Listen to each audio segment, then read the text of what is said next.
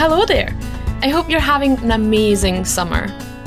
I sure am, and I'm travelling far and wide to collect new stories for the podcast. That's right, Wild for Scotland is coming back for another season this autumn. If you've been listening to the show for a little while, you already know what to expect. But if you're a new listener who has just stumbled across our little inspiring corner on the internet, welcome to the team.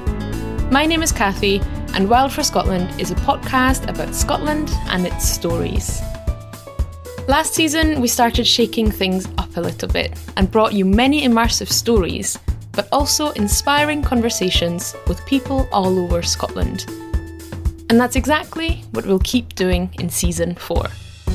After all, it's still the year of Scottish stories, and there are many more stories to tell. As soon as we finished working on the last season, I packed up my bags and went back on the road. I met islanders in the Inner and Outer Hebrides, learned about Scotland's fascinating history in one of my favourite offbeat locations, went hiking and snorkeling. In between these adventures, I sat down with the locals who inspired my journey and accompanied me for part of the way.